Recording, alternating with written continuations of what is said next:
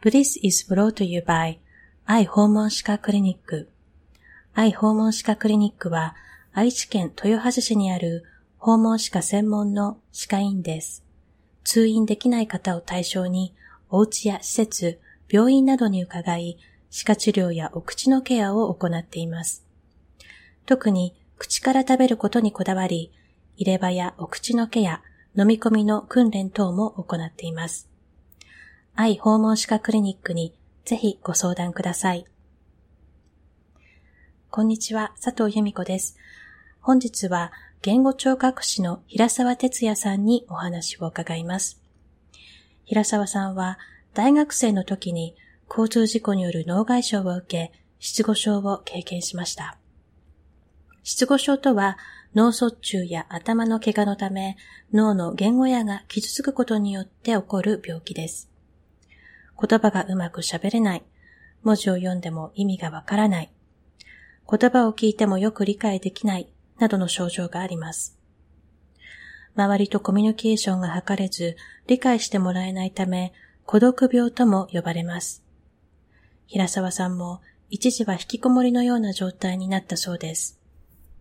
まあ、あの、一人で、えー、生活していく中でですね、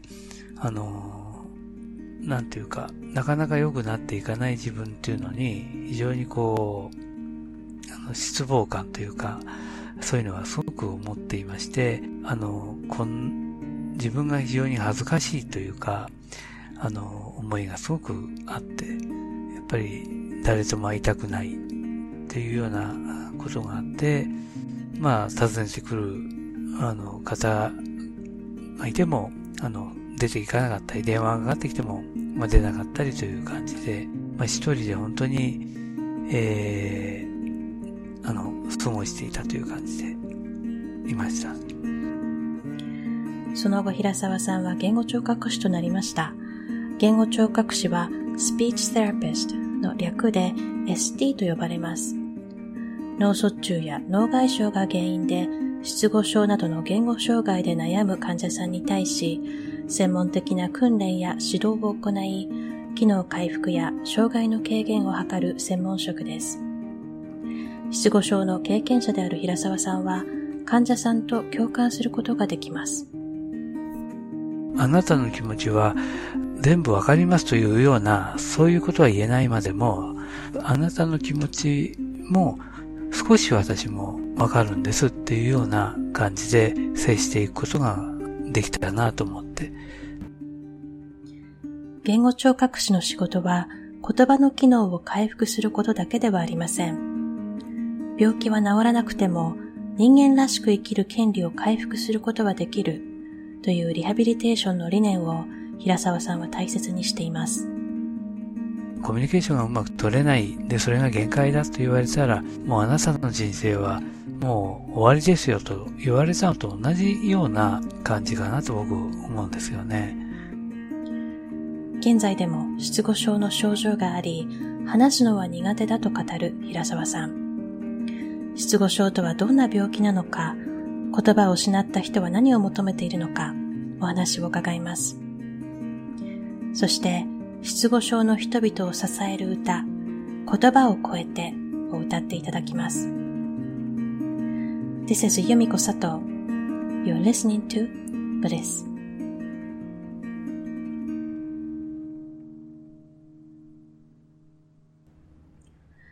平沢さんは現在、山梨県で訪問を専門に失語症の人々のもとへ通っています。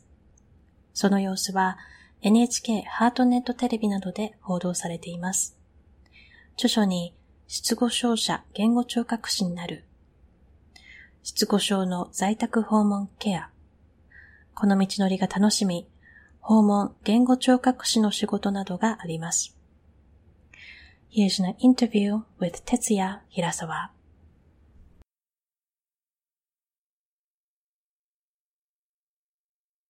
平沢さんは、あの、大学3年生の時に交通事故にあったと。はい。えー、で、永福町で幸福あの交通事故に遭われたんですよね。そうですね。はい。私も永福町に住んでたことがありまして。そうですか。あの、小学校6年生ぐらいから中学、中学校の時まで永福町に住んでたので。あの、そのお話を聞いた時に、え、永福町で？と思ったんですけれども、その大学3年生の時にこう、夜歩いていて、あの、車に衝突されて、それが、あの、原因で失語症になられたということなんですけれども、はい、病院に運ばれて、その、意識が戻った時でどういった感じでしたか？そうですね、あのー、なんていうか、あの、最初、なんでこんな、なぜこんなところにいるんだろうというのが不思議でしょうがなかったというか、あの、家ではないし、まあ、あの、身を、あの、なんていうか、あの、本当に病院のようなところに寝かされているというところで、なんか不思議だなと思って、で、まさか自分が交通事故に遭ったということは、あの、思っていませんでしたので、はい、なぜなんだろう、なぜなんだろうというのがすごく不思議でしょうがなかったですね。で、あの、それを、あの、まあ、母親とか友人とかが、あの、ベッドサイドにいるもんですから、それをあの、私の方で尋ねるんですけれども、その、たず、一生懸命私は、ここはどこなの？というようなことを聞いても、なんかこう、十分な返事を返してくれていないという感じで、何かこう、全然通じないというか、なんか非常におかしいという思いがありましたです。はい。それはもう夢を見てるような、そね、そんな感じですか？そんな感じでしたね。夢、夢だったらもう覚めて、早く覚めてくれという感じでいたんですけども、ええ。なかなかあの、まあ、一回、あの、一度、まあ、休んで、で、次の日も、その夢は続いているという感じで、あの、不思議な、あの、時期でした。じゃあ、悪夢、悪夢のような感じでも覚めてほしいっていう気持ちでまた眠りについて、また起きるとまたその続きだっていう。そうですね。それが何日かやっぱり、あの、続いて、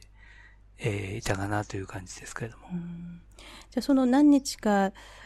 経って、はい、これは夢、夢ではないと。はい。これは夢じゃなくて現実だっていうことに気づいたのはいつでしたか？そうですね。あの、だいたい3週間ぐらい、あの、ぐらいで、あの、徐々にこう目覚めていったという感じで、ええ、はい。で、あの、なんか、うまく自分は喋れないけれども、相手の言っていることが少しずつこう分かってきたという感じで、すべて分からないんですけど、で、あの、何かうまく通じないけれども、あの、自分は、あの、大事な、あの、ことを起こしてしまって、で、なぜかここに今保護されていて、えー、っていうようなことを思ったんですけども。あ、じゃあ最初の感覚としてはなんか自分が、何か自分が何かやってしまったのかと思ったわけですが。いや、全然わからなかったです。全然何が起こったかかなぜ、なぜここにいるのかがわからなかったでした。うん、あの、頭がですね、まあ、解凍手術した関係で、あのー、包帯がぐるぐる巻かれていたんですけれども、頭、なぜ、あのー、頭が、こう、包帯ぐるぐる巻かれているのかっていうのも、なんかあんまり不思議というか、なぜだろうとは思ったんですけど、あんまり深く追求しようとは思わなかったでしたね。なぜか、はい。それはそのやっぱりその意識障害っていうんですか、はい、そういうものがあったからですかね？ねまだそういう感じでしたね、まだ、まだちょっとじゃあ、こう、あれですかね、その手術が終わった後、ちょっとぼーっとしてるような感覚なんでしょうかね？だんだんこう目覚めていった、あの、うん、最中だったのかなと思うんですけど。目覚めていた。はい。じゃあその目覚めていって、あの、実はこれは夢ではなくて現実だそれで話そうとしても、なんかよく通じないし、はい、言ってることもちょっとわからないと。そそれが現実だと思った時はどういった感じでしたか？そうですね。あのー、まあ、友人にですね、あの、ある日、あの、それから、まあ、あの、意識が戻って、まあ、数日後ぐらい、あの、その一緒に歩いていた友人ですね。私と一緒に。その友人。交通事故にあった交通事故があった時に。はい。その彼がですね、あの、説明をしてくれたんですけども、その、お前はここで一緒に歩いていて、ここで交通事故に、あの、あの、車が来て、それに惹かれたんだよっていう話を私にしてくれたんですけれども、それがよくわからなかったんですが、あの、その日にちがですね、あの、私が交通事故に遭ったのが9月の22日だったんですけれども、その、今日は、その彼が話してくれた、今日はっていう日が10月の10日か11日だったんですけども、それがなんとなく自分の頭の中に、なんかすごくショックを受けたっていうのがありまして、えー、なんで今日は10月11日なんだろうということがですね、えー、なぜかそれだけはすごく、あの、不思議に思ったんですよね。その間が自分は何をやっていたんだろうというのがすごく不思議で。で、徐々に、あの、友人とか母親とか、あの、看護師さんとかに説明を徐々にしていってもらう中で、あ、交通事故にあったんだということが徐々に分かってきたという感じで。はい。じゃあ少しずつ言葉が分かるようになっていったっていう。そうですね。あの自分ではうまく喋れなかったんですが、相手の言うことは少しずつあの分かってきたという感じで、ええということは、その言葉を理解する能力の方が言葉を発する能力能力よりも先に回復していったっていう感じ。そ、ね。ええ、それは、あの、平沢さんのような脳外傷を経験した方には、あの、とってはよくあることなんでしょうか？うんと、あの、その、損傷を受けた、あの、場所ですね、部位によって、なんですが、私はちょうどあの左の側頭葉というところで耳、耳の辺ですね。この辺をあの、強打したという感じなんですけども、まあ、それほど、あの、まあ、陥没骨折で脳挫傷になったんですけども、麻痺はなかったですし、あの、まあ、理解的には、まあ、割かし早めに回復していったかなと思いまして、で、もうちょっと前の方をやると、もっと喋りが悪かったりする場合もありますし、もっと深くやると、あの、本当に、あの、聴覚的な理解力っていうのは、あの、なかなか回復してこないっていう方もいるみたいですけれども、はい。ええー、じゃあその脳のどの部分が、だったかっていうことでかなり症状も変わってくると。ね、はい。うん。あとやっぱり年齢とかも関係してたんでしょうかね。あると思います。あの、非常に、あの、若かったんで、22歳ですから、ね、歳ですね。はいえー、ですから、まあ、その損傷を受けた、あの、そこの脳細胞は、あの、死滅したかもしれないんですけれども、まあ、その周りの、あの、脳細胞とかが、あの、また、復活していったというか、あの、代償していったというような感じで、ええー、まあ、あの、良かったんではないかなと思うんですけども。なるほど。じゃあ22歳の大学3年生の時にその交通事故があって、その後、あの、まあ、大学を卒業されたんですけれども、非常に辛い日々が送られていたと。そうですね。はい。ご本に書かれていますけれども、あの、ある時はほとんどアパートで一日を過ごしていたりとか、ほとんど引きこもりのような状態っていうようなことをおっしゃってますけれども。はい。そうですね。あの、事故に遭ってから2ヶ月後に復帰して、まあその後、大学にとにかく通って、あの、まあ日常っていうのをとにかく取り戻そうという感じではいたんですけども、なかなかコミュニケーションがうまくいかなかったりとかっていうことはあったんですけども、で、まあそれでも友人たちの、まあ協力などありまして、まあ、失語症は十分に治らなかったんですけども、あの、大学は卒業することができて、で、一人で、あの、今度はあの、中野に住んでいたんですけども、中野のアパートですね、まあ、あの、一人で、えー、生活していく中でですね、あの、なんていうか、なかなか良くなっていかない自分っていうのに、非常にこう、あの失望感というか、そういうのはすごく思っていまして、自分が非常に恥ずかしいというか、あの、思いがすごくあって、やっぱり誰とも会いたくないっていうようなことがあって、まあ、訪ねてくる、あの、方いても、あの、出ていかなかったり、電話がかかってきても、まあ、出なかったりという感じで、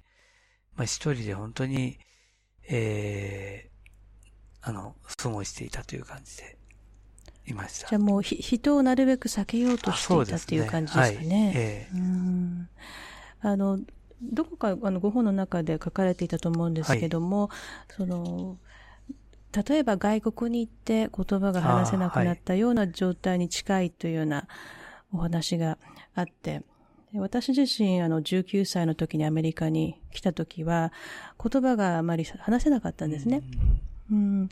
で、あの、ちょうどノースカロライナっていう南部に行ってたっていうこともあって、アクセントがすごく激しいところなので、あはい、あの、なかなか言葉がわからなかったんですけども、その時にあの、すごく嫌だったのがやっぱり子供のように扱われるっていうんですかね。そういう、今まで普通にできてたことが突然できなくなるというか、それで、あの、子供のように扱われるっていうことに関する、こう、苛立ちみたいなものがですね、あって、そういうこととちょっと自分の経験と重ね合わせながら、平沢さんの、あの、本を読ませていただいたんですけども、はい、でもその、自分がその19歳の時に、言葉が話さなくて大変だった時、やっぱり頭にあったのは、その、日本に帰りたいなってずっと思ってたんですね。で、日本に帰れば、この問題は解決すると。あの、普通に生活できるからと。でも、あの、白沢さんの場合は、その、ど、現実には外国に来たわけではなくて、うんね、あの、今、今までの状況の中で、そうなってたわけですから、だからやっぱりその、あの時さえ変えられればっていう、その前の時点ですよね。事故がある前に帰りたいっていう気持ち強かったんじゃないかなって、あの、思ったんですけどね。そうですね。もうずっと、あの、そればかりこう考えていたという感じで、あの、ええ、あの、あの日、まあ、事故に遭わなければということばかりやっぱり考えていたんで、本当にこう、前を向いてないというか、後ろを振り振り向いてばかりという、まあそういう日々だったかなと思っていました。そ,、ね、その時は、大学生の時は、あの、先生になりたい教,、ね、教師に目指してたんですよね。そうですね。そうなるとやっぱりお話ししないといけないですもんね、先生になるっていうと。ね、じゃあもう夢がこう、夢がもう叶わなくなってしまったというか、うん、そうです、ね、そんな感じですもんね。うんそうですね。で、そのアパートで、あの、本当に不安でどうしようもない日々を過ごしていたっていう時に、ある日、ラジオから、さだまさしさんの主人公っていう曲が流れてきたっていうふうに書かれてまして、ね、あの、ご本の中にちょっと歌詞がね、ありますので、ちょっと読ませてください。時を遡る切符があれば欲しくなる時がある。あそこの分かれ道で選び直せ、選び直せるならって、あなたは教えてくれた小さな物語でも自分の人生の中では誰もが皆主人公。私の人生の中では私が主人公だと。この曲がこう、ラジオから流れてきた時ってどんな感じでしたか、どんな気持ちで聞かれてました？特に、まあ、聞こうという感じで、あの、いたわけではないんですけれども、自然にこう、まあ、その曲は、あの、以前から知っていた曲だったんですけれども、はい、あの、その時に、あの、耳に入ってきた時に、なんか歌詞が、こう非常にこう、強烈にこう入ってきたという感じで、で、なんかその、自分の人生の中で、あの、中では自分が主人公なのに、自分の私のあの人生への主人公はあまりにも惨めだなというか、あの、どうすればその主人公を、まあ、救えるんだろうというのは、まあ、あの、なんかそういうことを考えて、もう本当に、あの、悲しくなっちゃいましたね。それを聞いたときは。うん。自分でどうやって自分を救うことができるかと。その主人公を。ね、どうしたら、あの、救われるんだろうっていうか、えー、それはあの、思いましたね。はい。その時はやっぱり今と比べても失語症の方に対するサポートっていうのは少なかったわけでしょうか？そうですね。あの、サポートは少なかったと思いますね。あの、本当に一人で悩んで、あの、誰にもこう相談できないという、あの確かに言語聴覚士は、あの、おりましたけれども、あの、数先には少ないですし、まあ、あの、失語症の友の会というのは、こともあるんですけども、まあ、そこにも私も出て、参加、あなんとか、あの、患者として、あの、行きましたけれども、やっぱり同じような、まあ、あの、若い、あの、青年が、そこ、そういうところには参加していかないという感じで、なんか本当に分かってくれる人は誰もいないってい、う時でした。はい。あの失語症は孤独病っていうふうに、そうですね。ラサさんはおっしゃってますけど、ええはい、その言葉が話せないっていう、まあ、言葉の理解は、あの、まあ、できるようにはなってきてるけれども、思ったように言葉が、を使うことだったり、書いたり読んだりっていうことにも時間がかかるし、ね、っていう、その、その辛さももちろんあって、それとまたさらに、この今の状況を誰にも理解してもらえないっていう精神的なやっぱりダメージというか、ショックがあったわけですね。そうですね。そこがやっぱり一番、あの、辛いとこでしたね。やっぱり、あの、分かってもらえない、あの、そういう、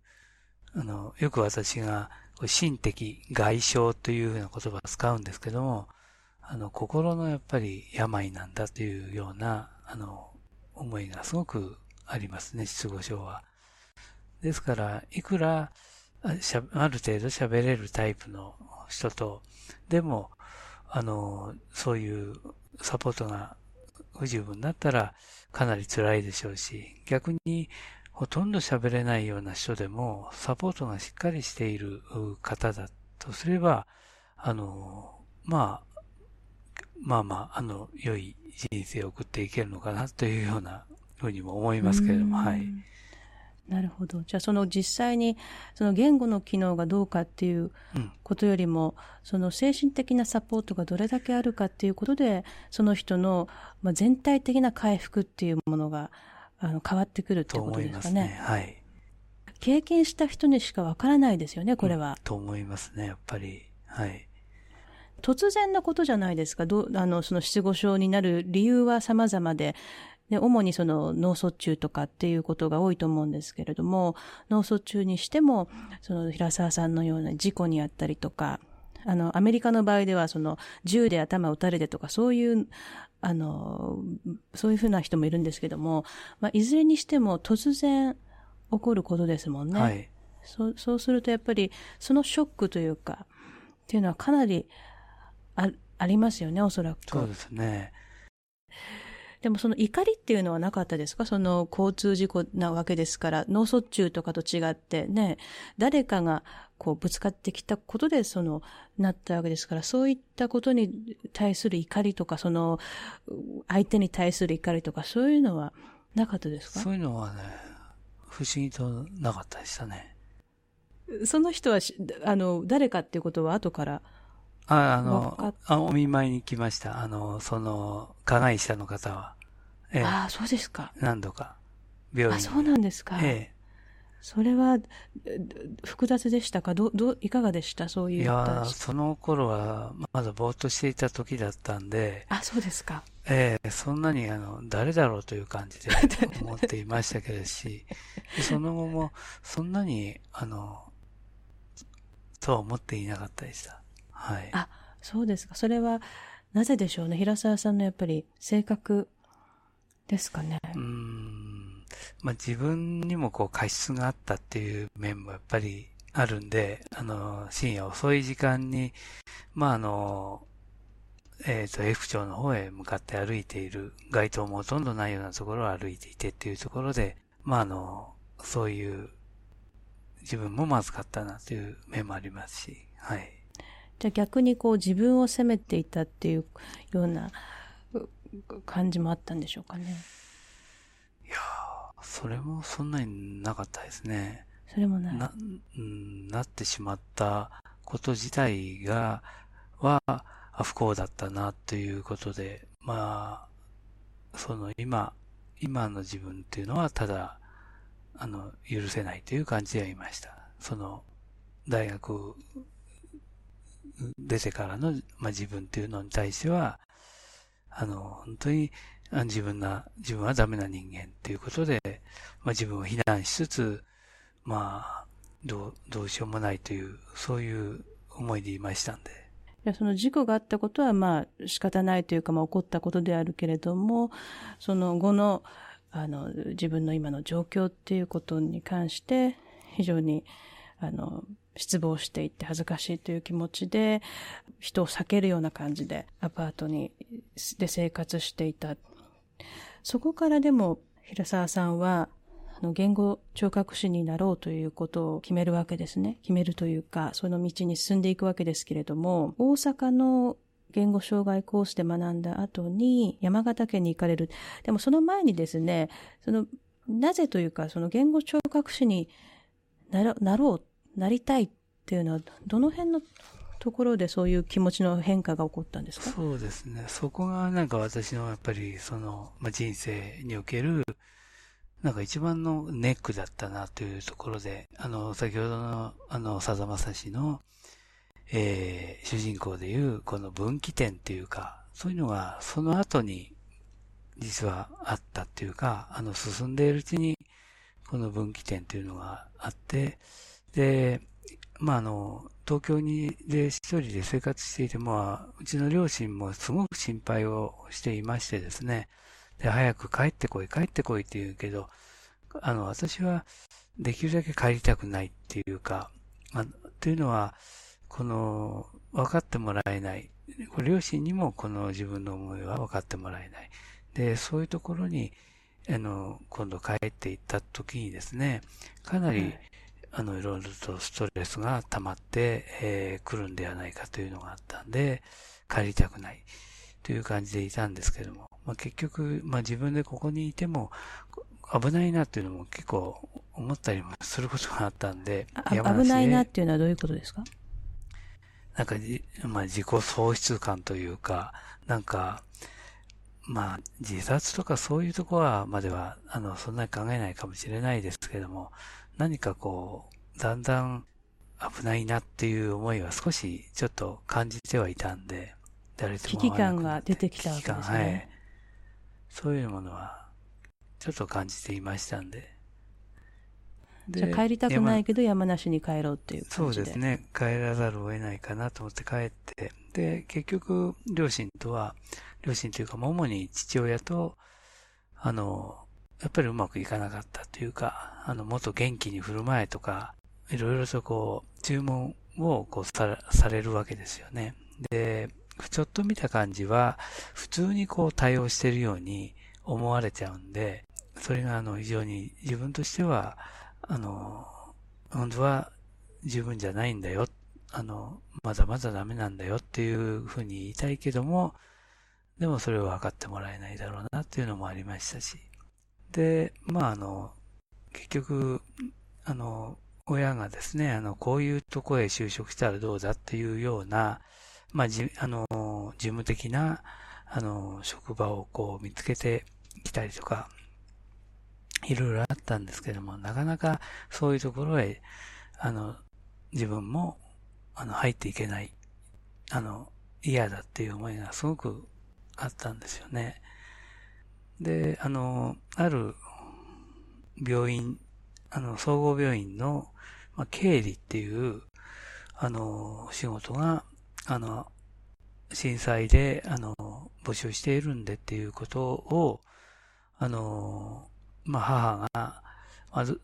どなたかからか、こう、聞いてきてですね。で、病院に就職っていうのは、ちょっといいかなという感じもちょっとあったんですよね。あの、自分があの、あの、事故にあったり、あの、失語症の、まあ、訓練に病院に通ったりとか、あの、脳外の先生のとこに行ったりとか、いろいろと病院にはこう、お世話になりながら、そういうところで働いている人っていうのは、なんか、あの、いいなという思いはちょっとあったもんですから、はい。はい。それで、その総合病院の、あの、試験を受けに行ったところ、あの、まあ、その試験は、あの、受かったんですけれども、あの、難しい、あの、テストではなかったんで、入れたんですけれども、で、その時に、あの、そこの職員の方が、あの、平沢さん、の、あの、ああの、私がちょっとその人に、あの、ある時話したんですけども、あの、まあ、自分は失語症になったんですよ、なって苦労しました。で、私が本当になりたい仕事っていうのは、あの、言語聴覚士っていう仕事なんです。でもそれは、なるのは難しくて、とても僕にはなれません。というような話をしたところ、まあ、あの、その方の関係で、あの、リハビリの方がですね、あの、連絡を私にくれまして、で、一度会いましょうということであって、で、平沢さん、ST、言語聴覚士やりましょう。実は言語聴覚士はまだ資格になってないんで、大学で教員免除を取得しているような人がなっているんです。で、あなたは免許持ってるじゃないですか。やりませんか？というような話があって。で、なんかすごくそれは驚く話だったんですけども、本当にそうだろうかっていうのはすごく、半信半疑、あの、もしか、あの、本当にそうだったら、やりたいというような思いがあって、で、それをやっぱり確かめる、確かめるのに、あの、東京で、あの、質問症友の会でお世話になっていた、あの、遠藤隆先生という先生を、その次の日かその次の日に上京して訪ねて、で、その先生にお会いできて、で、先生に、あの、実は、あの、こういうことを言われた。あの、あの、資格、ST は、あの、言語聴覚士はまだ資格になってないけれども、教員免許を持っているような人が、今 ST、あの、言語聴覚士という仕事をやっているけれど、私のようなもんでも、大丈夫できそうですか？できますかね？というような話をしたところ、遠藤先生は、やりましょうというようなことを、あの、言ってくれましてですね。で、あの、山梨の病院に就職することができて、で、そうですね、あの、その時のことを考えると、なんか一番、なんか、うん、ぐっと来てしまうんですけれども、はい。その時がなかったらまだ全然違う人生になってたかもしれないですよね。ですね。で、その後、大阪教育大学の言語障害障害コースで学んだ後、あの山形県の鶴鶴岡市にあるリハビリテーション病院に転転職という、されたわけですけれども。そ、ね、こへ就職して、はい。で、あの、ご本の中で、そこでの思い出が最も大切なものっていうふうに書かれてたのが印象的で、あの、広沢さんにとってその、この、この鶴岡市での経験っていうのは、どんなものだったのかなってすごく興味があありまして、なんか広沢さんを変える経験だったんでしょうか？ああ、そうですね。あの、あの、いろいろできない、できない自分っていうのは、ずっとこう背負って、あの、いたという感じで、うまく喋れないし、書けない、読めない。で、あの、いろいろな面で、あの、できない自分といつも対面しなきゃいけなかったんですけれども、で、自信がない自分がいつも、あの、そこにはいたんですけれども、で、あの、大阪から、あの、鶴岡に移って、で、そこの職場が、あの、非常に、あの、居心地が良かったというか、あの、その方々、そこのスタッフ、えー、リハビリのスタッフもですし、病院の、あの、他の部署の方々もそうでしたけれども、あの、まあ、私が山梨から行った、あの、その若者をですね、あの、非常に、あの、大事に、あの、というか、仲良く、あの、してくれまして、で、うまくいった時は非常に、あの、喜んで、えー、認めてくれ。で、まあ、うまくいかないこともたくさんあったんですけれども、まあ、そういったところは、あの、まあ、うまく、あの、指導してくれたり、教えてくれたりっていう感じでですね、あの、なんかこう、罵声されるようなこととか怒られたりとか、そういうことがほとんどなくですね、言葉がうまくないっていうこともですね、向こうの人も、なんか、平沢は、なんか喋りが、あの、うまくないなとか、非常に書く、書くのに時間がかかるなとか、そういうのもさ、察していたとは思うんですけども、そういったところは、あの、あまり、あの、追求しないで、まあ、あの、そのまま、あの、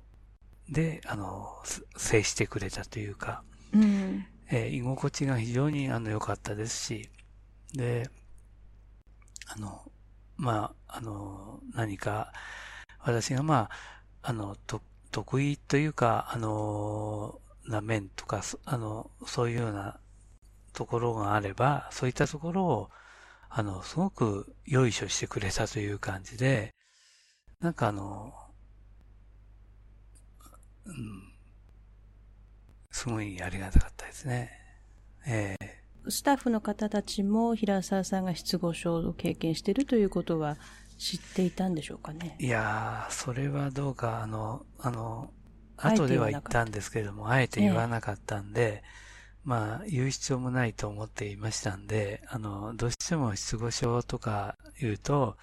あの、言葉の障害っていうのは、あの、まあ、発達的な問題なんかにも、あの、代表されるように、あの、ちょっと劣っている人間というふうに思われがちな点があるんで、あの、そういうふうにあえて言う必要もないと思って、あの、それは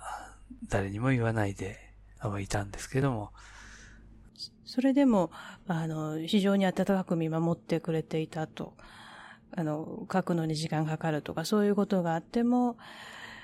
よくできたことを、すごくこう認めて、褒めてくれて、それが自信につながったと。そうですね、うん、はい。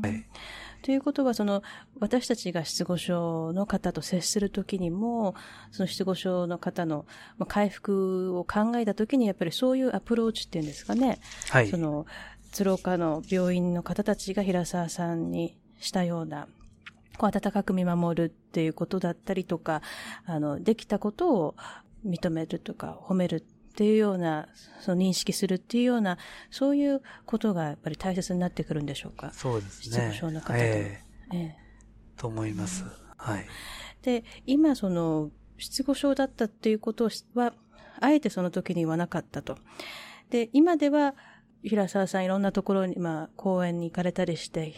まあ、失語症者言語聴覚者になるっていう本もね、はい、出版されてますから、はい、あの、失語症を経験したことで言語聴覚士になったってことは皆さんご存知だと思うんですが、公にこう言うようになったのはいつ頃からですか？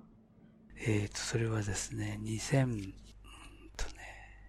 2002年に私は、あの、病院に、それまで15年ぐらい勤めて、あの、言語聴覚士をやっていたんですけども、あの、2002年に、あの、病院を退職してですね、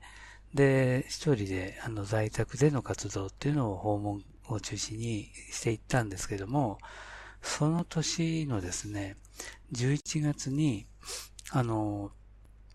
山梨お口とコミュニケーションを考える会という、会がありまして、で、そこの第1回目の、あの、講演会を開催するという時にですね、えー、今あの、あ、その当時、あの、円山、私が住んでる円山診療所というところの所長をしていました、あの、ドクターである古谷聡先生がですね、その会の、まあ、あの、発起人なんですけども、その先生が平沢さんの今度の研修会、あの、あの講演会で、平沢さんも発表してくださいということを言われてですね、で、他に、あの、あの、お話をする方が、まあ、園芸の話というか、なんかをするということだったんで、なんで私もそういう食べることについてのお話をした方がいいですねって言ったら、いや、平沢さんは失語症の話をしてくださいっていうふうに先生は言うもんですから、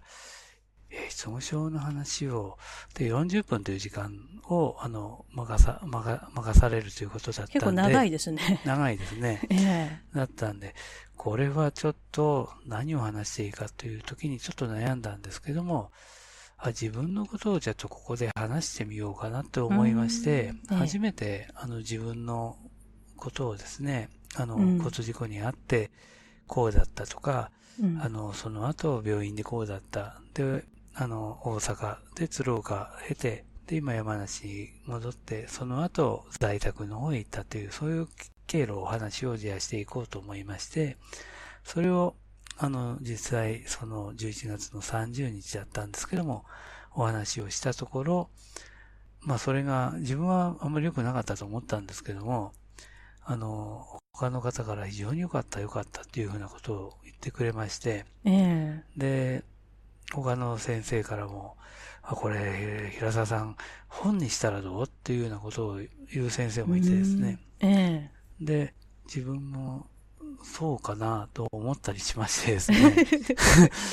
それで、それから2ヶ月か3ヶ月、一生懸命、あの、書くのは苦手なんですけども、あの、まとめていって、で、それを東京の方へ出ていって、まあ、その手の出版社に、まあ、どうでしょうかっていう感じで出したところ、本にしてくれるということで、まあ、嘘みたいな話でですね。ご自分で持ってったんですか？すごいですね。持ってったんです。初めてでもその失語症ですっていうことを人前で言うのってかなりでも勇気がいることではなかったですか？そうですね。あれはかなり皆さん、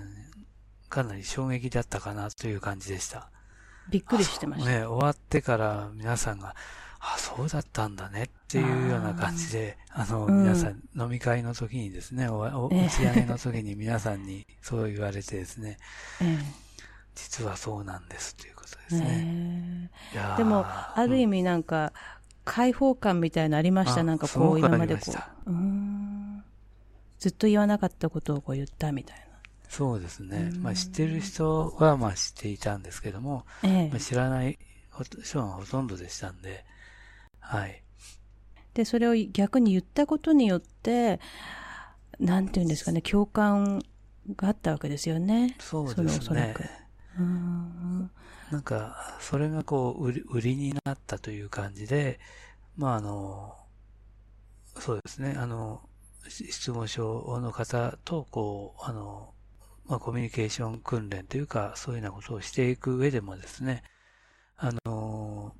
まあ、同じ、同じ障害を、あの、まあ、持ってきたんですよっていうような、あの、のを堂々と言えるという感じで、あの、ありましたし、うん、ええ。ー、で、まあ、あの、あなたの気持ちは、あの、全部わかりますというような、そういうことは言えないまでも、ええ、あなたの気持ちも、少し私も、あの、わかるんですっていうような感じで接していくことが、うん、あの、できたなと思って。はい。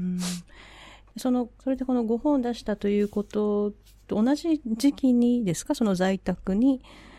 在宅の方に。あ、それはね、えー、ですから、あのー、1年、うんと、本が出てたのが2003年の12月だったんで、まあ、1年半ぐらい経ってからですね、本は。在宅を始めてから。じゃあまず、あの、リスナーの方で、あの、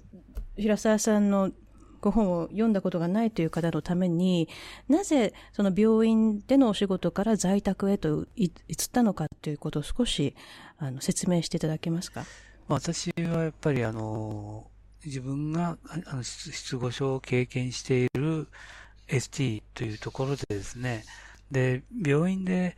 あのできることっていうのは、まずはまあ限られていて、で、期間的にも非常に短い、まあ3ヶ月とか6ヶ月、えー、ぐらい。で、まあ外来も含めて1年、2年というところで、あのー、まあ終了っていうような感じになって、えー、いく感じで、で、実際に、あの、言語室っていうのは閉鎖空間であって、そこであの、物の名前を言ったりとか書いたりとか、そういったことを ST と二人でこう行っていくんです、あの言語聴覚士をやっていくんですけれども、あの、本当にこう、訓練なんですよね。それは、あの、言語訓練であって、あの、生活にこう即していないというか、で、実際にそういった方が家に帰って退院して在宅で生活していくときにですね、困ってしまうっていうか、私自身もそうだったんですけども、まあ、あの、在宅に帰った時にですね、あの、どうやってコミュニケーションを取っていったらいいんだろうかとか、そういったところが、あの、不十分であって、で、結局、あの、家に閉じこもってしまうという感じで、外に出ていかないっていうような方が多いわけであって、だったら、あの、生活に即した、あの、トレーニングっていうようなものを、うん、訪問でですね、実際の、その、本人、ご本人が、あの、いらっしゃるところでで、生きたコミュニケーションを、あの、交わしていく。うん、まあ、そこ、そこでは、あの、カードを使ったりっていうようなことも、まあ、若干それはあるんですけども、まあ、実際の、まあ、その、例えば、リビングでやるんでしたら、まあ、リビングにある絵とか、また、うん、まあ、そこにいろいろあるものなどをちょっと質問したり、この写真はね、どこで撮ったんですかとか、えー、それはいつ行ったんですかとか、そういうような生きた、こう、その人の、あの、持っている、あの、記憶とか経験というようなものを引き出していきながら、楽しいコミュニケーションをとっていくことによって、まあ、そこで言葉が出てくればいいんですけども、もしくは言葉が出てこなくても、ジェスチャーだとか、表情だとか、うん、そういったことから、あの、受け取る、受け取って、あの、行くことによって自信がついてきて、じゃあ外へ出ていこうかというようなことも出てくるのかなという感じで、はい。ええ。で平沢さんのあのご本を読ませていただいたりとか、あと NHK ハートネットの、あの放送を拝見したときにすごく感じたのは、ただ単にこう、はい、こういうカードで、これ何ですかリンゴとかっていう、こう、パターン化された、はい、あの、リハビリをするのではなくて、重要なことは、その患者さん、その人が何を話したいのか。うんその人が何を興味があるのかっていうことをまず探って、そこをやっぱり話していくようにする、する、しているんだなっていうのをすごく感じたんですね。うん、それはやっぱり在宅の強みですよね。その人の住んでる環境に行って、その人が好きなものとか、趣味とか、その人の人生が全て詰まったところに行って、あの、いろいろこう尋ねるっていうような、あの、スタンスっていうのはやっぱりそそういうふうに見ていくと、あ、本当にこういう状況であれば、その人が話したいことを話してもらえるんだなっていうようなことは感じまして。はい。なかなかでもそれを病院のこう、言語聴覚室っていうか、そういう中でやっていくのは難しいかもしれないですね。そうですね。あの、まあ、狙いが違うっていう点は確かにあると思うんですよね。で、あの、発病から、例えば、あの、急性期の、あの、病院などで言語聴覚士は、まあ、とりあえずは、まあ、言語機能面を、こう、アップさせていくっていうようなことを行いますし、で、回復期の病院なんかでも、まあ、それと、それを行いながら、まあ、あの、なんていうか、生活でつなげていくような訓練っていうような感じのことは若干こうしていくんですけども、まあそこで止まっちゃってるっていう感じで、それを今度は、あの、在宅の、あの、ST さん、言語聴覚さんにバトンタッチをしていくような、はい、そういうシステムがもっとうまくいけたら、あの、いいんですけども、そこがちょっとうまくないんだなっていう感じはあります。うん。なんというか、はい。言語聴覚士も、はい、その、例えば3ヶ月とか6ヶ月っていう中で、もう仕上げちゃうっていうか、あの、この方の言語の、あの、状態っていうのものを、まあ、あの、例えばテストにおいて、あ最初はこうでしたけれども、あの、訓練によってこんなに良くなりましたっていうような、ですから、あとは家に帰ってからこんなことを注意しながら、あの、生活してってくださいっていう感じで退院させていくんですけども、実際に、あの、在宅での、あの、その、ご本人さんの、どういうふうな生活をしていって、どういうとこが不自由であるのかっていうことは、その病院の ST さんっていうのは、ほとんどわかんないと思うんですよね。ですから、あの、そこで仕上げちゃって、おしまいっていう感じで、あの、非常に困るのは、あの、失語症の当事者かなという、当事者とその家族の方かなと思うんですけれども。ええ。はい。そして中には、あの、もう回復はしませんっていうふうな感じで言われる方もいらっしゃるわけですか？そうですね。あの、最初、最初というか、まあ、あの、入院して少し訓練を受けたけれども、その後、もう限界ですっていうようなことを言われて、その後、何の訓練も受けなかったというような方も、あの、私の訪問の患者さんの中におりまして、ちょっとそれは驚きましたけれども。はい。うん。それはかなりショックですよね、そういうことを言われた場合は。ね、やっぱり喋れないっ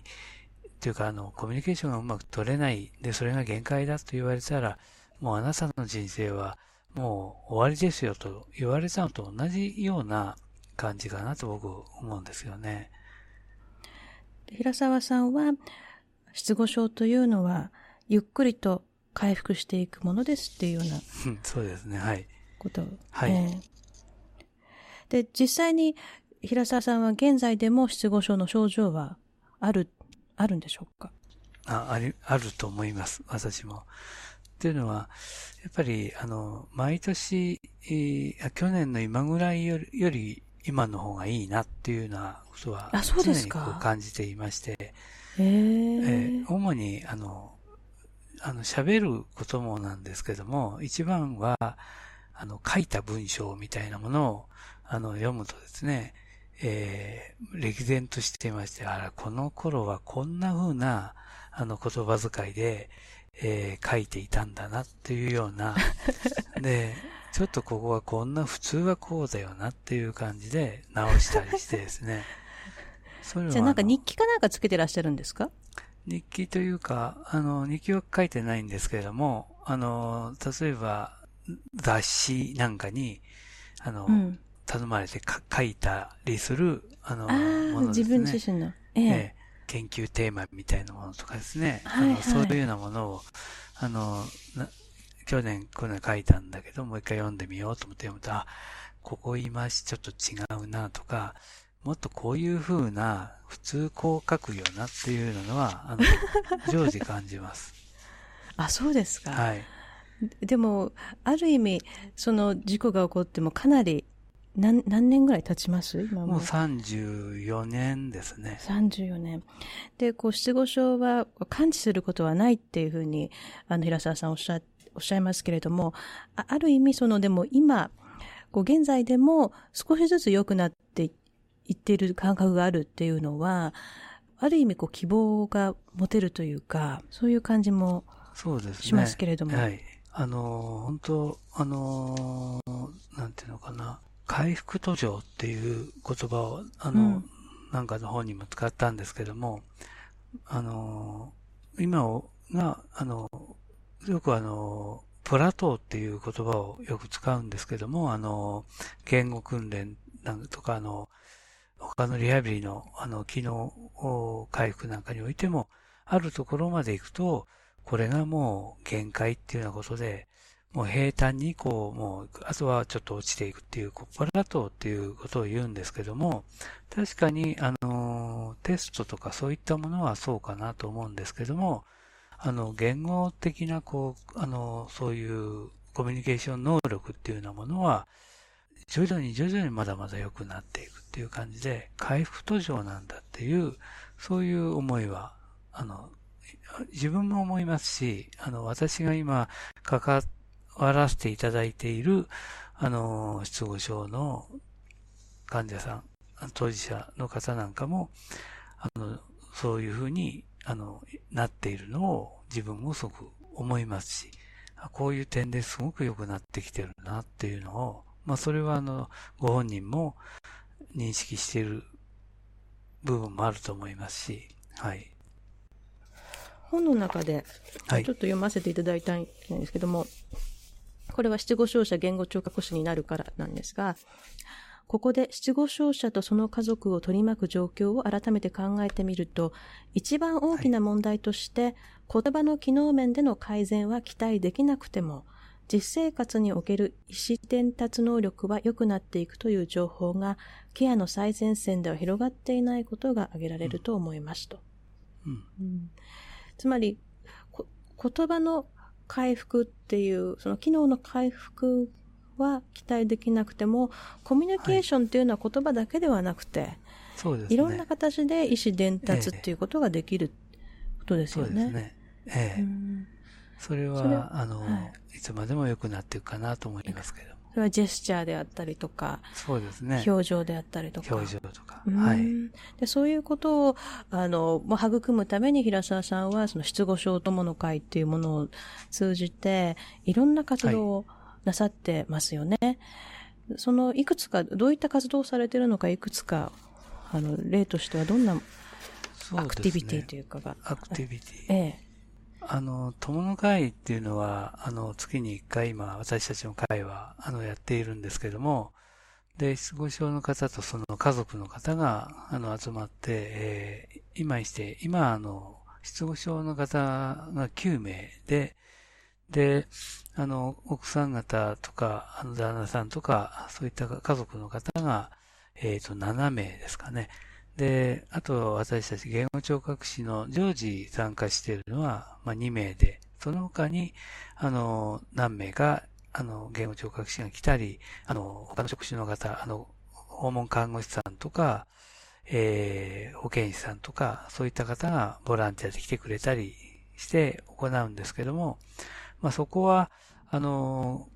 訓練の場ではなくて、っぱり、あの、同じ障害を持った方が月に1回集まって、そしてそこで、まあ、あの、近況報告を、まあ、ST のもと行ったり、まあ、あの、ちょっとした、あの、ゲームみたいなことをやったり、そして最後は、お茶菓子とお茶を、お茶とかコーヒーとかを飲んで、まあ終わるという感じで2時間から2時間半ぐらいですかね、歌を歌ったりしてですね、うん、という。歌を歌ったり。で、あの、大事なのは、あの、まあ、今日もみんな元気かなっていうところをですね、皆さんが確認し合うっていうか、ですから、例えば A さんという方が毎回来ているんだけど、今回来ないっていうことになるとみんながこう心配するわけですよね。はい、で、で、私に聞いてきたり、あの、するわけです。A さんはどうしたんでしょうかって家族の方が聞いて、いや、今日はね、なんかあの、こういうような用事があってね、残念ながら今日来れないんですって言えば、ほっとするんですけども、ちょっと体調悪くて入院しちゃったんですよ、なんていうことを言うと心配そうな表情になって、やっぱりもう、そこは、もう家族みたいな感じなものですから、もう、で、失語症の方、結構男性の方は結構重い方がいるんですけども、ね、で重い方なんかは、あの、そういう、あの、会の中でも、あまり喋ったりっていうことができないで、まあゲームは楽しくやるんですけども、でも、こう、心が通じているっていうような感じなことがありまして、で、その方々とのやってることを見たりして笑ったり、まあ、あの、してですね。そこにいることが、あの、失語症の方にとっては、なんか安心できる場なのかなっていうふうに思うんですよね。言葉、言葉ではないんだっていうか、そこに一緒にいられるっていうことが、その方々、言葉を失った方々にとっては、あの、安心できるスペース、場所なんだっていう思うんですよね。それはもう言わなくても、自分の気持ちを分かってくれる人たちがいるっていう。はいうん、ということですね。まあ、心が通じているっていう感じですかね。心が通じている。はい。あの、私もですね、あの、先ほど失語症友の会に、あの、二十歳時代、二十歳ぐらいの時に、遠藤先生のやってる友の会に行った時に、若若い人は私だけしかいなくて、あとは年配の方だったんで、そこでなかなか、あの、本当に楽しいという思いはなかったんですけども、うん、あの、その後ですね、あの、東京でやっている若い失語症の会というのがありまして、で、その会に初めて2000、やっぱり2002年ぐらいでしたかね、初めて参加したときに、なんかすごく感動しましてですね、同じような人がいるっていうことを初めて知ったという感じで、同じ障害を持った失語症の仲間がそこにはいたっていうところでですね、で、そこでは、私よりうまく喋れる人もいましたし、私よりうまくない人もいたり、まあ、あの、それぞれなんですけども、その会に私が時々行くんですけども、行くと、本当にほっとするんですよね。あの、ど、何をするよりも、あの、気持ちが落ち着くっていう場所であって。じゃあもう、その、何、何をするかっていうことよりも、もうそういう同じような経験をした人がいるっていうことで、うん、ほっとする、安心する。ほっと、そうですね。今、あの、もし、もしかすると、この放送を聞いている方の中では、そう一人で悩んでる、はい、まあ、失語症でなくてもですね、一人でだけで悩んでる方もいらっしゃると思うんですね。そういう場合に、同じような仲間っていうのが見つうん、見つかるところがあったら、そうですね。うん、そこに行ってみるっていう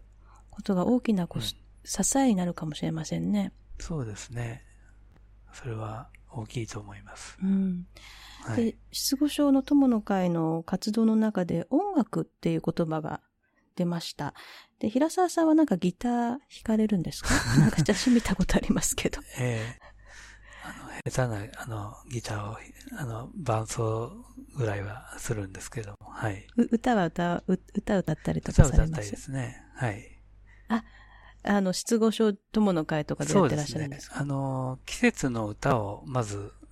大概歌うんですけども、最初にですね。えー、で、最後が、あの、言葉を超えてっていう曲があるんですけども、えー、それを、まあ、あの、他に、あの、演奏する人いなかったら、私が、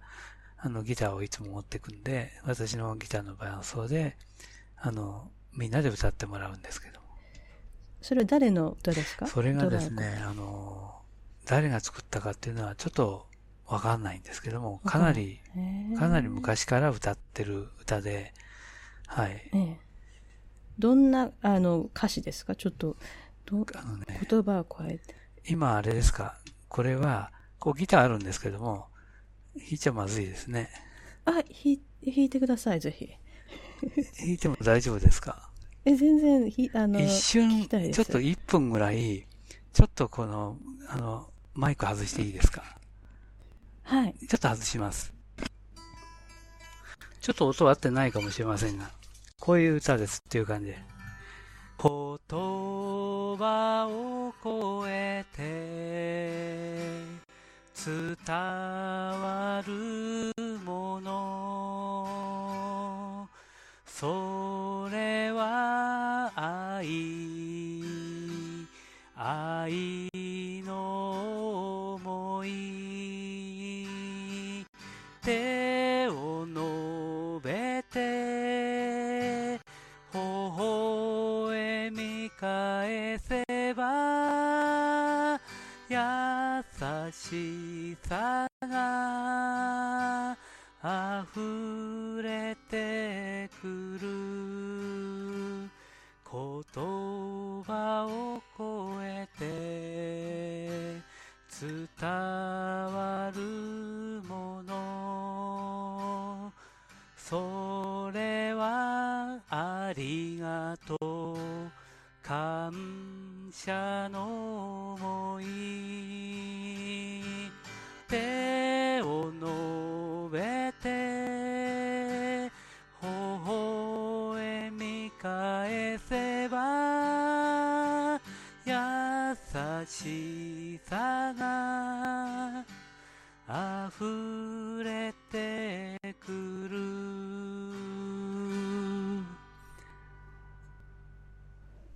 という歌です。ありがとうございます。とても素敵な曲で、なんか、平沢さんが作った歌ではないんですか？まあ作ったんじゃないですね。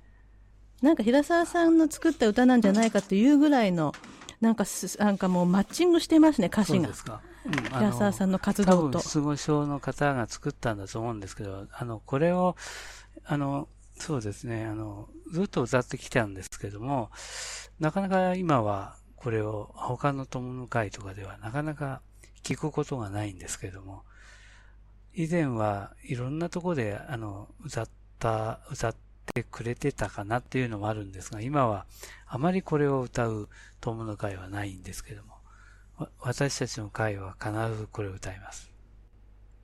なんかでもそれみんな知知りは、知ったら歌い出しそうですね。簡単なんで、あの、誰でも覚えると思いますし、失語症の方もこれなら歌えるっていう感じで、じゃあ、皆さんも歌いますか？その平沢さんが歌い出すと。はい。みんなで歌います、これは。その歌を聴きながら思い出したのが、その平沢さんの、これまた本の中に書かれたことなんですが、はい。話し言葉だけがコミュニケーション方法ではありません。言葉以前のもっともっと大切なものを忘れてはいけません。相手を思いやる心、相手と楽しもうとする心、相手のためになろうとする心が失った言葉を保管すると言えるのです。あの、多分その、私も今回平沢さんのお仕事の内容を少し勉強させていただいた中で、その言語聴覚士の人から言葉だけじゃないんだよって、言葉を超え、超えたものがあるんだよっていうような、こう、メッセージが届くっていうのは、割と予想してないことだと思うんですよね。うん、やっぱりその言語聴覚士イコール言葉の回復みたいな言葉、その言語機能を回復するっていうこうイメージがやっぱり強いのかなって私の中でもやっぱりありましたもん、そういうのが。そうですね。うん、平沢さんとあのお会いするまでですね。はいだからそれがすごくこう、あの今の歌もそうですけれども、こう視点がちょっと変わったなっていうのがあ。りますす。ええで、今、あの、実はですね、多分きょ去年の今頃、私も青森県の失語症友の会に呼んでいただいたんですよ。はい。ええで、呼んでいただいたっていうのも、その、私が働いてた病院の ST さんが、あの、失語症友の会を青森で始めたですね。なんかそれまでなかったらしいんですよ。失語症友の今回会っていうのは。ですね、盛岡の全国大会にええ青森の方来てました。来てましたか、もしかしてその人じゃないですよねそ。の人じゃないかなと思うんですけども。ないかなと。で、なんかこう、まあ、いずれにしよう新しいというか、今までそういうのがなかったから、なんとか作らなきゃっていうことで、一生懸命やってらっしゃって、それは病院の中で、なんかクリスマスパーティーみたいなのをやるから、佐藤さんなんかちょっと歌でも歌、歌いに来てって言われて 行ったんですよ。で、な10人、結構いましたね。10人ぐらいの、まあ、7 7人ぐらいかなの、あの、失語症の方と、あとご家族ですね。がいて、まあ、クリスマスパーティーみたいな感じで、私が、まあ、ハープとかギターとか持って歌ったんですよ。そそしたらや、あの、全くそれまでこう、無表情の方とかがですね、何にも喋らない方が、ふるさとかな？ふるさと歌い始めたらもう最初から、もう大きい声で歌い始めたりとか、あの、他の方なんかも、あの、歌いましょうとかっていろいろ言わなくても、一緒に歌ってくれたんですね。だからそ、その辺のところがやっぱりこう、すごいなと思うんですよ。その失語症の方で言葉を発することが難しい人が、こう歌となると、こう歌えるっていう。うん、ね、ね、あの、平沢さんもなんかその、ピアノを弾かれていって、その失語症、交通事故の後、もう音楽は前とあまり変わらなくできたっていうようなこと書かれてますけども、それはなんでなんでしょう？それは、あの、言語は、あの、主に大脳の左半球の方で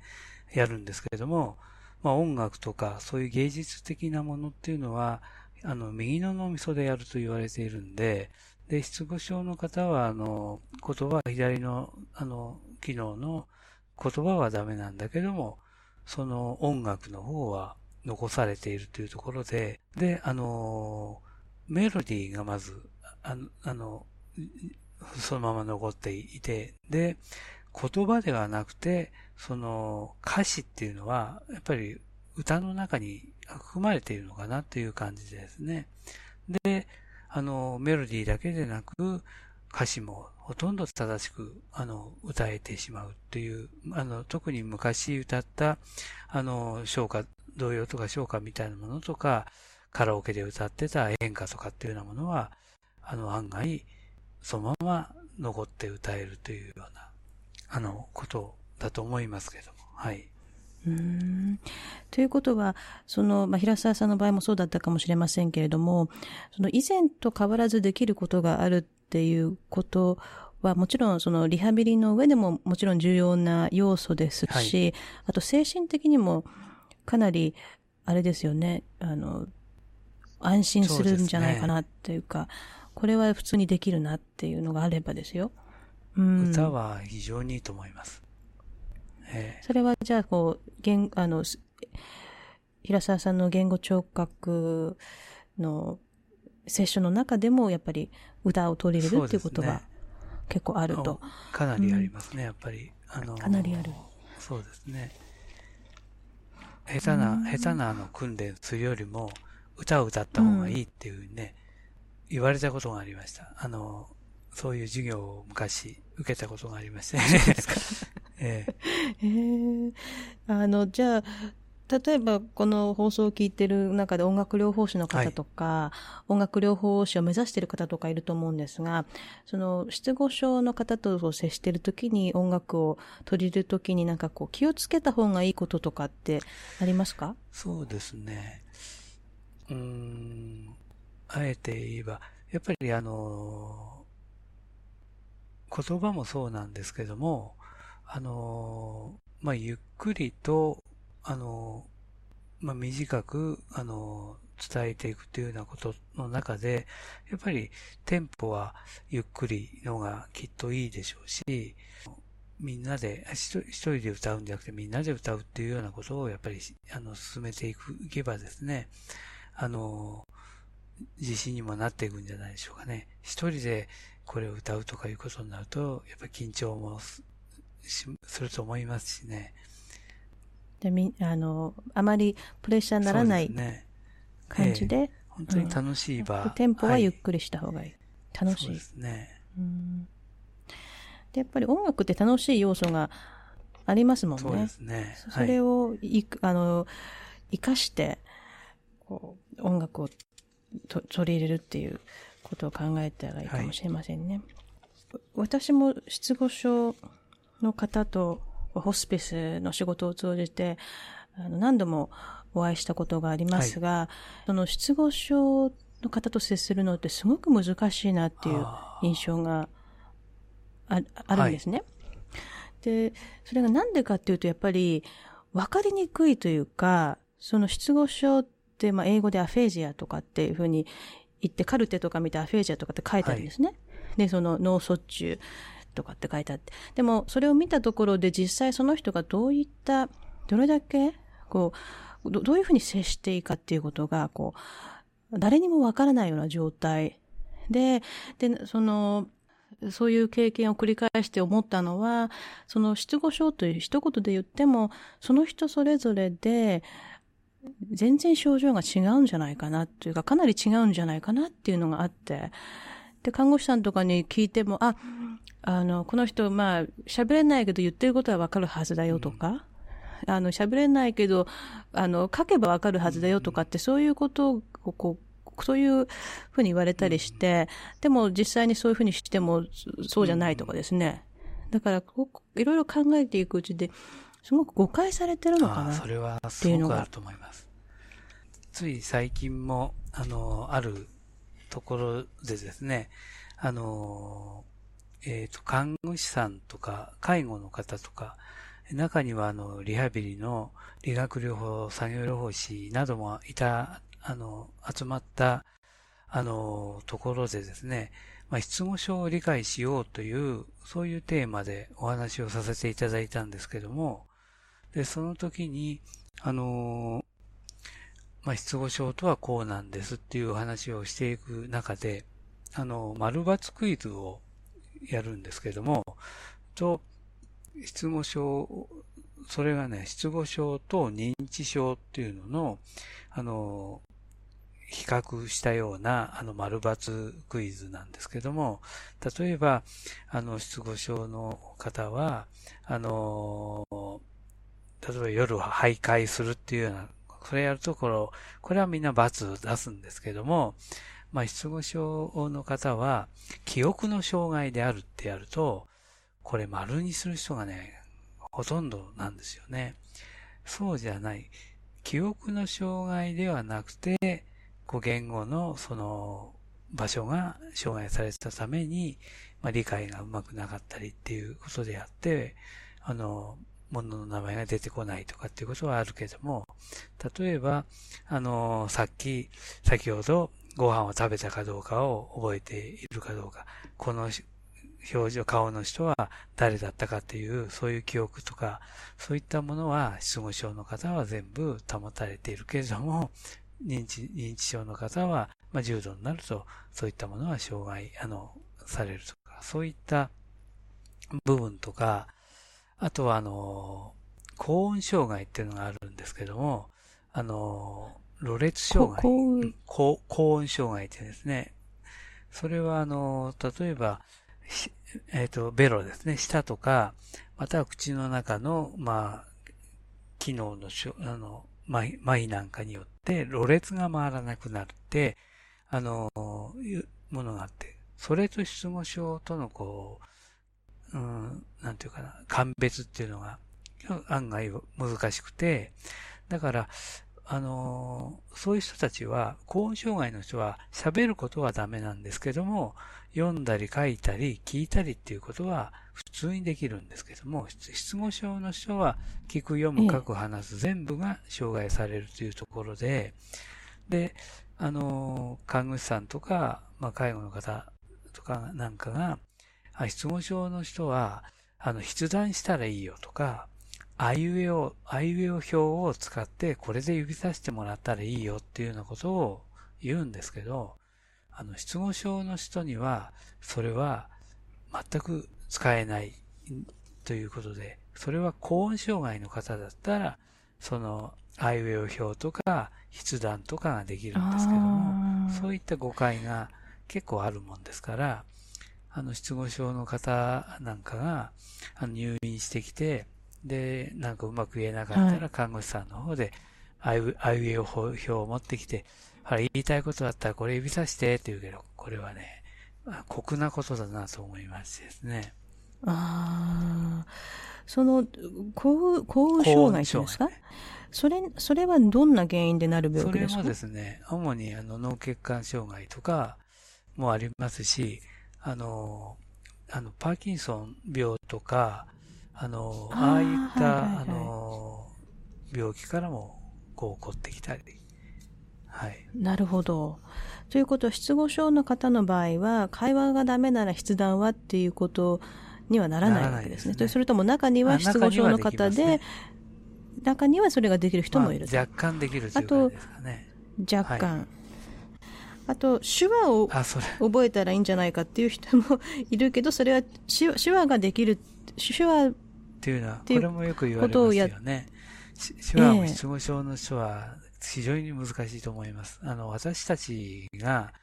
あの、普通に手話を覚えるのもかなり大変で、このやっぱりコミュニケーションの、あの、一つの手段であって、あの、取り、なんていうかあの、ルールがあるわけじゃないですかね。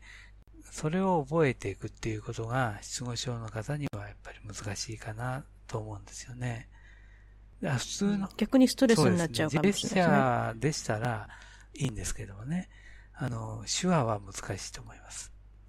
あとは、時間をかけて訓練すると感知するっていうのも誤解。あ、そうですね。感知はしないですね。あの、いつまでもよくはなるんですけども、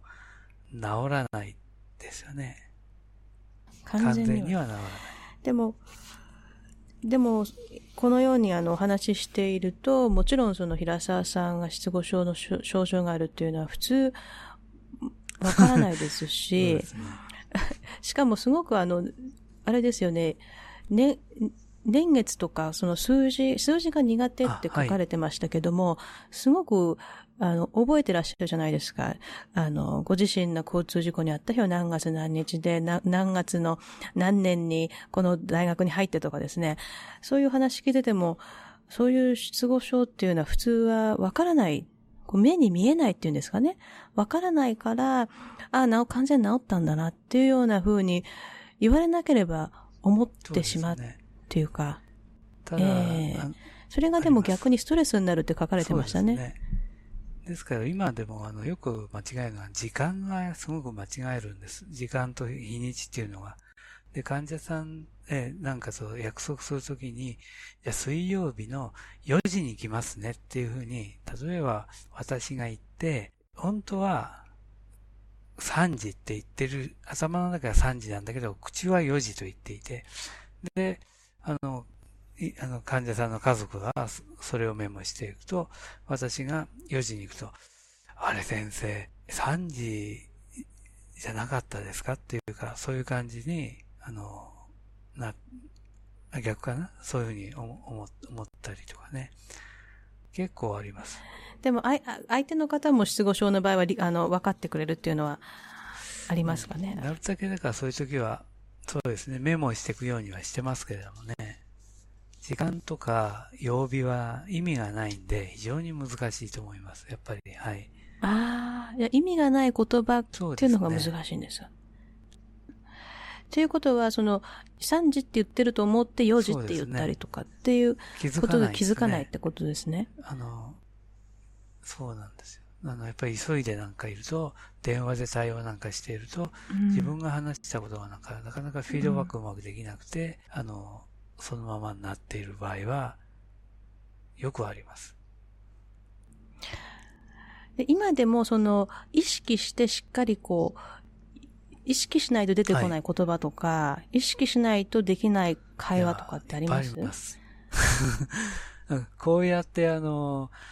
普通にお話をするのに、特に自分のことをお話しするものですから、それはあの、いいんですけども、何か、やっぱり、例えば前に立って何かを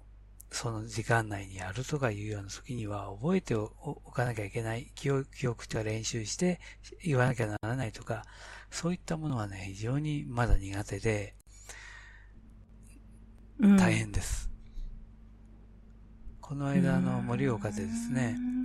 あの、ええ、昼ぐらいに、その主催者の方から、いらさせて、今日はあの、懇親会で、乾杯お願いしますねって突然言われたんですけどね。それで、え、はい、乾杯の、え、発声は何？と思って、もうそれしかも頭になくなくて、午後のですね、いろいろなセッション、あの、やつがね、うまく聞けないぐらいです。なんて言おうかと思ってですね。で、乾杯のことで頭がいっぱいです何度も自分で書いてですね、何度も練習して、で、なんていう、そういうのはね、すごくあります。他の方なんかだったらさらっとやっちゃうんだと思うんですけども、もうちょっと間違えたら、あの、一つつまずいたら言葉が出なくなって、そこで、あの、まずいなというのは、まあ、質問症友の会の、あの、懇親会なんで、それでもまあ、別にまあいいかなとは思うんですけど、それでも、そのうん、発声を頼まれた、あの、ものがですね、えー、あまりにも惨めではいけないなと思いまして、はい。そういう時が時々あります。じゃあ今でもこう、ま、周りの人には想像できないようなところで、こう、時間がかかったりとそうでか、すね。あの、ね緊張されたりとかっていうことが、それはもう性格的なことではなくて、失語症になってからっ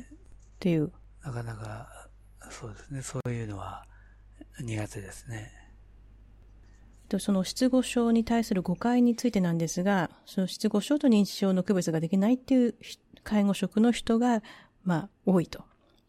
そこのところはちょっと問題、ちょっとっていうかかなり問題なとこですね。そうですね。それは、ええあの、患者さんに対して認知症じゃないのに認知症の人に対応するような感じで対応したら、相手もやっそうぱりですね。ええ。ショックですよね。あと、あの、よく誤は解いっていうのがあると、ところで、失語症っていう言葉聞くと、あ、美智子様が失語症になった、あれねって思ってる人も結構いると思うんですね。でも、美智子様のあの病気は失語症ではなくて、失声症、失声症ですか？ですね。はい。あそののストレ違いスからっていうですよね、。ストレスか。はい。失語症というのはストレスとか、はい。こうから来るものではない。そうですね。これもあの、先ほどの丸抜で、失語症、あストレスでもう失語症になるって言ったらみんな丸、みんなというかかなりの方が丸したんですけど、あの、失語症っていうのは、あの、定期的、定定義的に言うと、あの、脳、脳の損傷なんで、脳血管障害ですね。だから、えー、脳梗塞とか、脳内出血とか、脳腫瘍とか、まあ、脳外傷ですね。そういった脳に障害を受けて起こるものなんで、あの、ストレスではならないですよね。ならない。この番組、この放送を聞いている方で、その失語症の方とか、そのご家族がいるか、い、るかと思うんですが、その方へのメッセージって何かありますか？そうですね。やっぱり、あの、まあ、あの、一人、まあ、今まで話してきたんですけども、まあ、あの、まあ、一人は、あの、なんていうかな、あの、人はまあ一人では、まあ、生き生きていけないものなんで、私もまあ一人で、あの、うつ的に、あの、閉じこもったようなこともあったんですけども、はい。まああの、一人ではやっぱり生きていけないっていう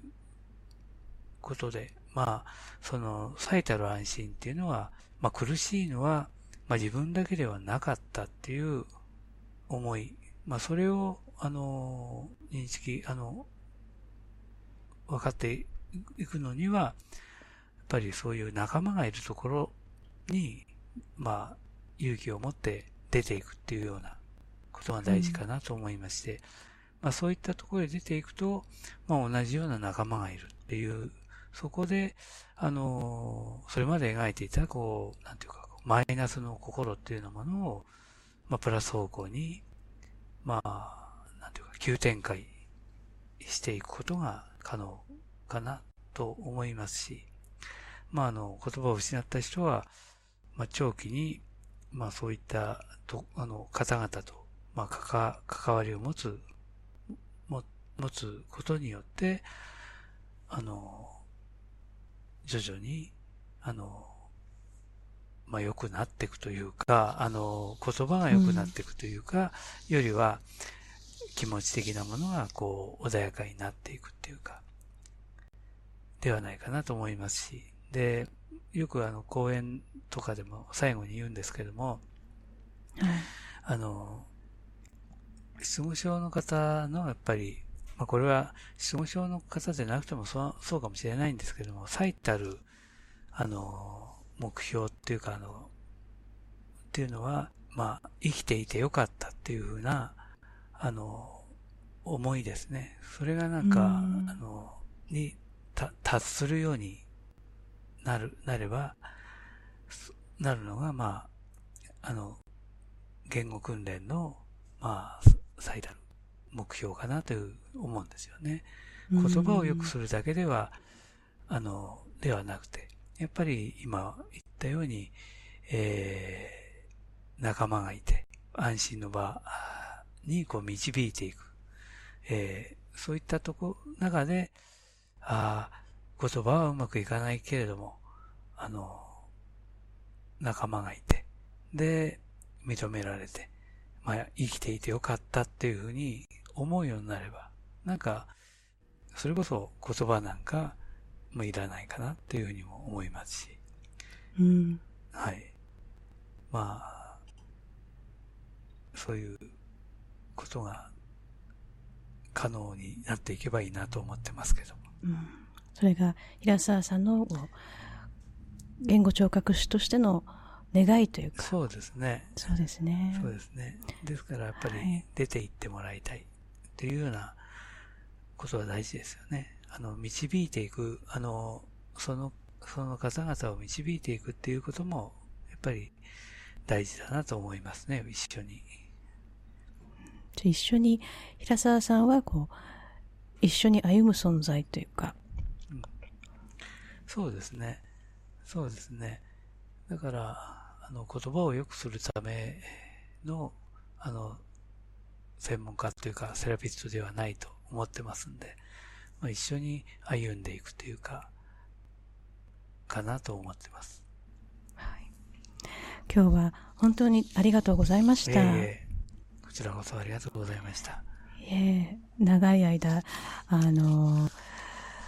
でも本当に共感するところがありまして、あの私もやっぱり音楽療法士で、ね、あの、ですけれども、やっぱり最終的には、その一緒に歩んでいく人の存在になりたいと思ってますし、はい、あの、平沢さんがその他の言語聴覚士に対しての、こう、愛情を込めた、こう、なんていうんですかね、フラストレーションみたいなものも、本、本を読みながら感じたんですね。そのぎ、単なる、あの、言葉を回復するだけではないんだよと。そういったことだけじゃなくて、もっとその深いところの延長が必要なんだってことをすごくなんか、平沢さんが言いたいんだなっていうのがですね、はい、伝わってきて、あの、私自身もあの、いえ、あの、私自身も音楽療法に関しては、あの、テクニックはね、あの、うまくなろうと思えばいくらでも学べるわけですよ。うん、このスキルですね。あの、音楽のスキルであったりとか、その、いろんなこう、こう、手先のテクニックみたいなものはあるけれども、はい、もっと根本的なところで、その理論であったりとか、何を